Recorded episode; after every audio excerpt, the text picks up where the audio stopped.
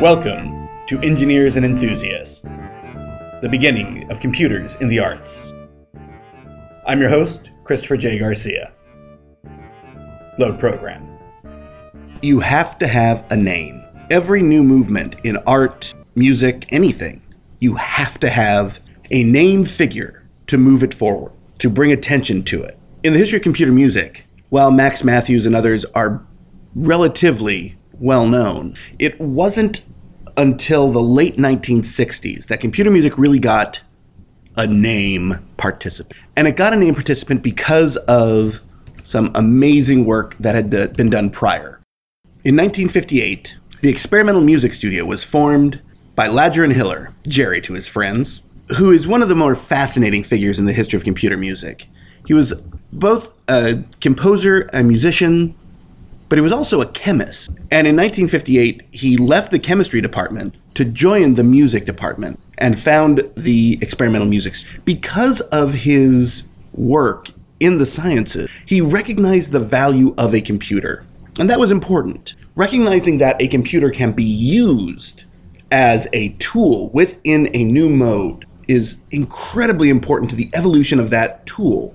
In essence, it is realizing that you can make a game that makes things important. And when they funded the Experimental Music Studio, it only came up to about eight thousand dollars worth of equipment. But they had access to another computer, and an important computer, the ILLIAC one. And the concept began in nineteen forty-eight. After the war, the machine ENIAC had been built at the University of Pennsylvania.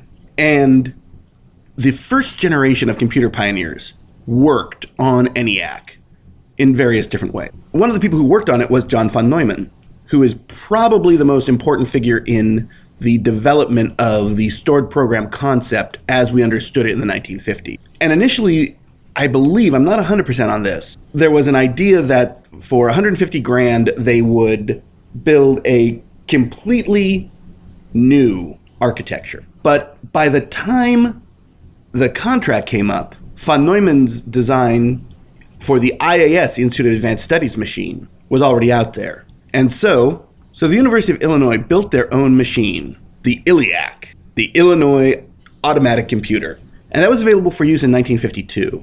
It had twenty-eight hundred vacuum tubes, was ten feet high, two feet wide, eight and a half feet tall. It's a monster. And it was one of the most powerful machines in the world. It had more computational ability than all of Bell Labs when it was fully operational in nineteen fifty-six. It could store a whopping one thousand twenty-four forty-bit words in its memory. This seems laughable to us today, but you have to understand that this was huge. And there were limitations on how you could interact with the machine. But one of the interesting things was it was the only computer at the University of Illinois at the time. In fact, I'm not one hundred percent certain it wasn't the only computer in Illinois proper. So time for it was very, very scarce because everyone wanted to use it. You have to consider this. There were no computer science departments. There were electrical engineering departments, which is usually where the computers went, sometimes in the maths department. But how you would do it, of course, just like with the other machines, you would program your program offline, punching it to paper tape. You would then submit it and they would run it in batches. And batch processing was sort of the legendary way. And initially, the Experimental stu- Music Studio had no access to ILIAC. They had things like a couple of waveform oscillators that could come up with various waves to make various noises. They had a theremin, a record player, a portable tape recorder. And the stuff they were doing initially was interesting, but not really computer music. It was electronic music. But they eventually got to use the ILIAC one. And the ILIAC one was really important to the entire concept. There's a great book waiting to be written about the locations, the physical locations of important spaces in the history of computer music. And the University of Illinois Experimental Music Studio was housed in a single attic room in Stiven House on the campus. And it was basically, there was an electronic music equipment, there was a workshop, there was a classroom area, there was Hiller's office. So very important little, little thing. And so in nineteen fifty-six and fifty-seven, Jerry Hiller and Leonard Isaacson, another figure who's very important to the history of computer music, began to pr- produce a work called the ILIAC Suite.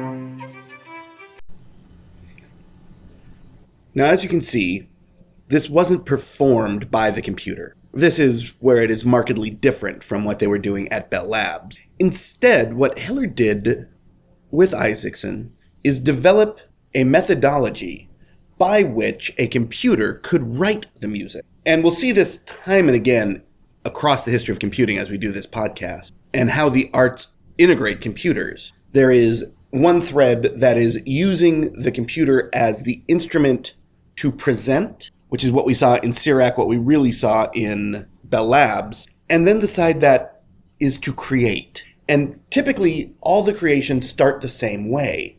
They start with the computer as a blank slate that is then programmed with a set of rules within a framework that limits the possibilities of the computer. In essence, it's not just, say, go create art. It's go create art within these guidelines. And Hiller absolutely got one thing right. He believed that ultimately computers are mathematical tools and all music can be kicked down to mathematics. Hiller has a couple of quotes on this uh, that I got from the wonderful article on Iliac Suite on musica informatica dot org. Uh, but he said, "Music is a sensible form.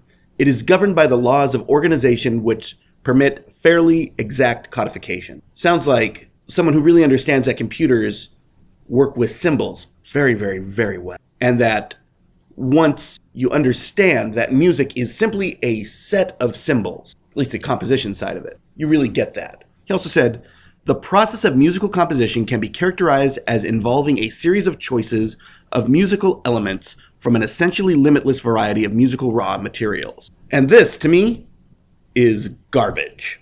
Yes, there is a seemingly limitless, infinite number of possibilities of what you can do with music, except every piece of music exists within a human space and an expectation space. The human space is we just react to music in a particular way. So discord and all of that, stridency, all of that affects humans. So there is a natural human disinclination towards that, to a degree. Remember, nothing ever applies completely to the avant-garde. The other side, though, is the expectation space, and this is where the rules come in. And as we'll see when I talk a little bit about David Cope's work, it's not necessarily about the expectation space being the genre in which something is in, though that does, of course, apply. It's more about the expectation space being the kinds of things which Western music can deal with. This wasn't exactly doing microtonal work. So there are almost, from the get-go, limitations that are placed upon music, rules that are very easy to program into a computer. And this work, to me, is just beautiful. I love this. There is something computer-like to it. And the methodology that Hiller used was something called the Monte Carlo methodology, or the Monte Carlo method, sometimes called the Markov chain Monte Carlo method. It really boils down to this. You are testing a system by using random elements and then finding the collisions, more or less. And by finding them, you find within the commonalities, you find out the strength of the system. It's a bit different, I think, but that's really the method. It was developed largely by a guy named Stanislaus Ulam, who was on the Manhattan Project, worked a lot with guys like John von Neumann, Edward Teller, Nick Metropolis, was really one of the really key figures of mathematics of the twentieth century. And by applying that, it allowed random generation of the music notes within the structure that Hiller had laid out. And this is what we got for one of four experiments. He didn't call them movement, which is probably right, because as an experiment, it's very interesting. And what I love about this work is that as you look at it, each element, it feels as if, not necessarily that it's a different composer, but that the concept of the composer as an element within the piece is still there. This section happens to be my my favorite, really. But it's also the least, I don't want to say least historically interesting, because that's not true. It's the least boundary stretching. The other segments, way more boundary pushing.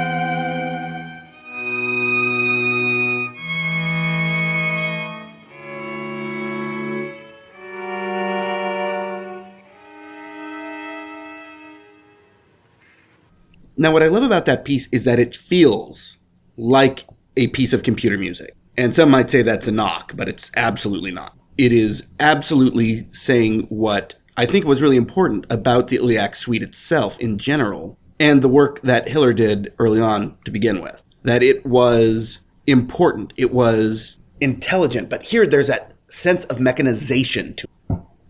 There's that feel of as if it is a machine going. But it's not gimmicky machine-like. It's not the Industrial Symphonette, which, yes, it's gimmicky, but it's also amazing. I love it.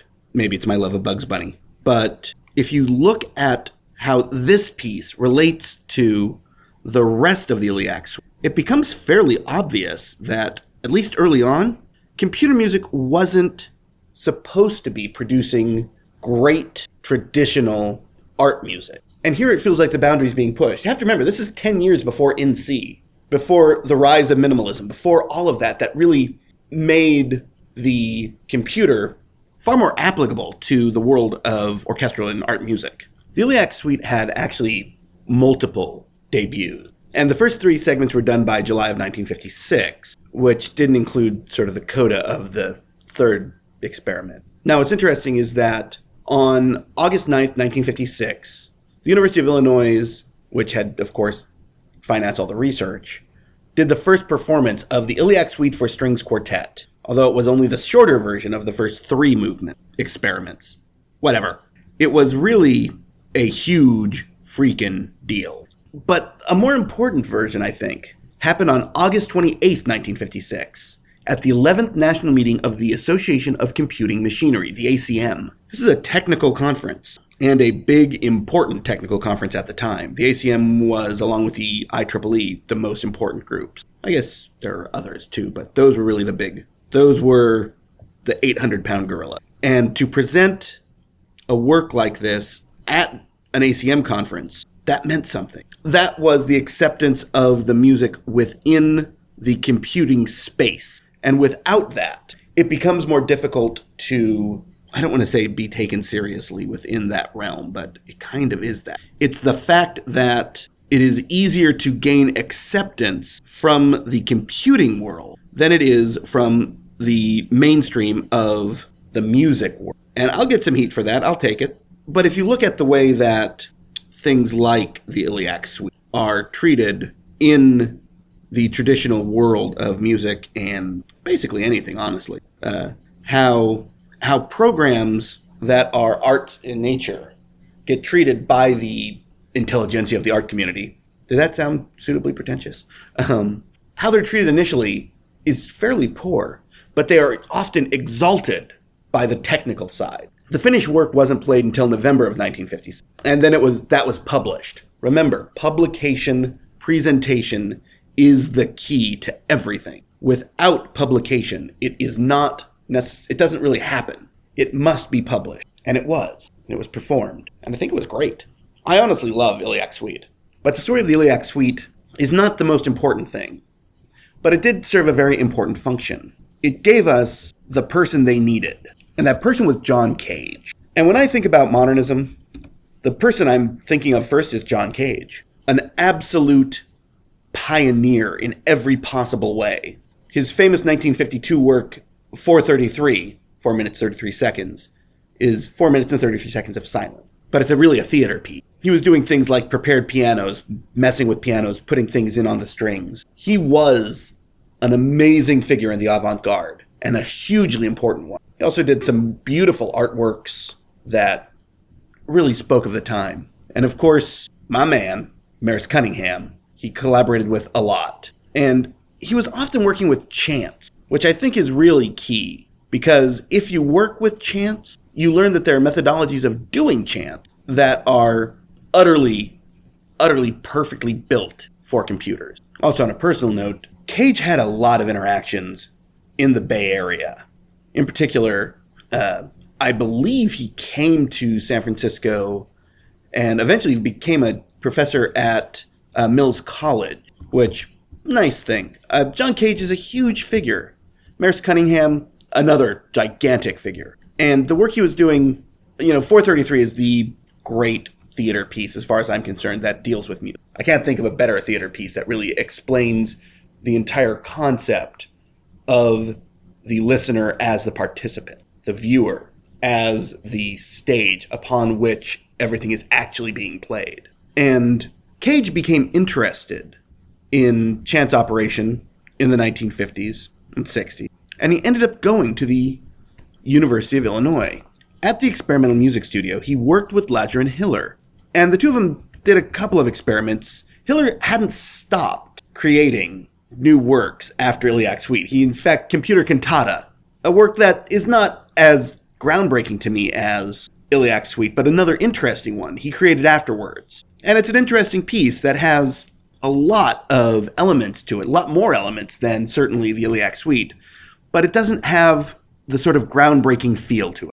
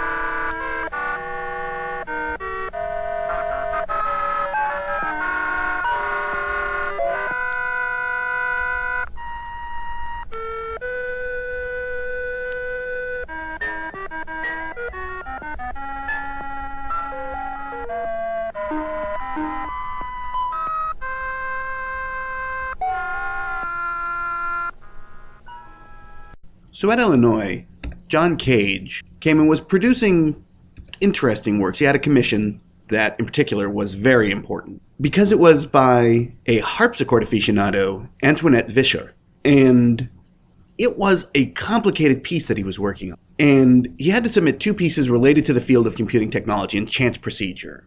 He'd been working with the I Ching, so they came up with another way to do this, working with Hiller. And the piece, and the piece H P S C H D, was amazing and strange.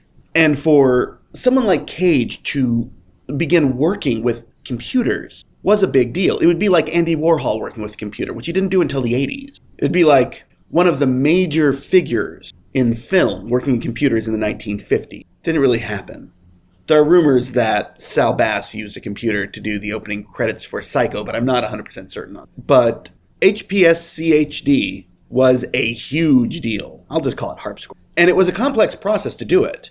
And he actually had to bring in outside consultants. Jim Cuomo, Letitia Snow, another very interesting figure, James Grant Stroud, and of course, Max Mathews. But the initial performance was held before an audience of six thousand people on May sixteenth, nineteen sixty-nine, at the Urbana campus of the University of Illinois. And it wasn't just the music. It was an immersive, it was a multicultural experience, because you had two hundred eight tapes that had computer-generated sounds going, and you had fifty-two tape players, and you had movies and slide projectors projecting movies, uh, sixty-four hundred slides. And you had seven people playing harpsichords, including David Tudor, another major figure in the history of computing.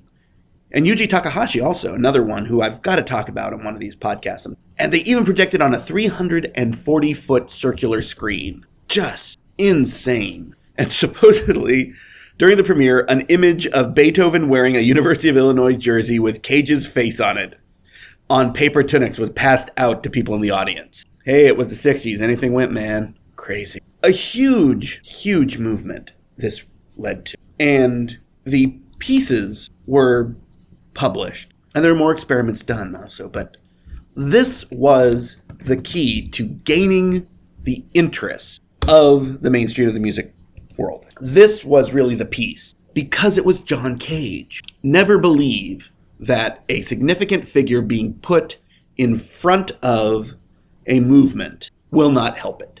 It certainly will. And Cage's participation here and H P S C H D, let's just call it harpsichord, were a huge step forward for computer music.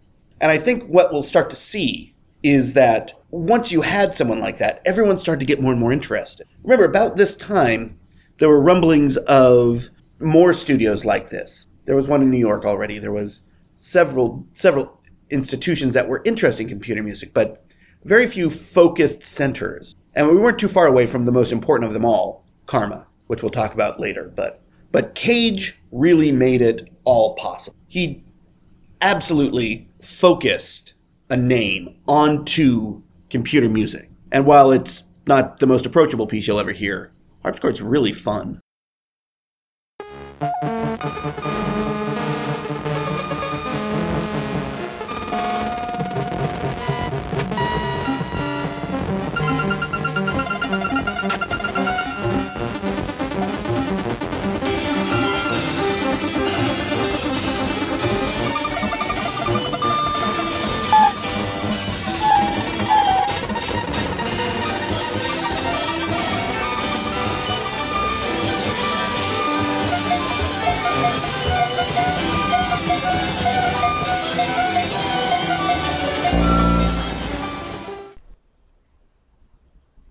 Even after the introduction of Cage's work to computer music, there was still a hostility, but it was lessened. And in fact, other people began to work with the computer world because of what Cage had done with H P S C H D, harpsichord. But what's interesting is that Hiller's work, most of it following fifty-seven, when he did Iliac Suite, most of it was traditional. It wasn't computer-based or even computer-used, but he did create he did create a language called Musicomp with Robert Baker, and that's what they used to create computer cantata. But in nineteen sixty-eight, he left the experimental music studio to go to the University of Buffalo, and was the first computer music faculty there. And he retired in nineteen eighty-nine, I know Cage worked with a number of different things, and I think he might have done one or two other computer-driven pieces, but this is the one that he's best known for. But what's interesting, and is always the case, it is not necessarily the initial people who are introduced to computers in the arts, but it's the people that they teach, or that they encounter. James Fulkerson, Larry Lake, David Rosenboom, Bernadette Speech, who I am desperate to interview someday, all studied under Hiller at the Experimental Music Studio. And the idea of the computer as an aspect to be manipulated into the music world, particularly for the creation of music, not just the performance, was a big part of why the Experimental Music Studio at Illinois was an important thing. We're going to take a little break, uh, not sure, a few weeks at least, maybe as much as a month. But when we return, we're going to talk about Keio University and their work with the Tossback computer, which resulted in a piece entitled, which may sound somewhat familiar if you realize the ties, the Tossback Suite, and how Japan's computer music experiment led to some incredibly interesting work.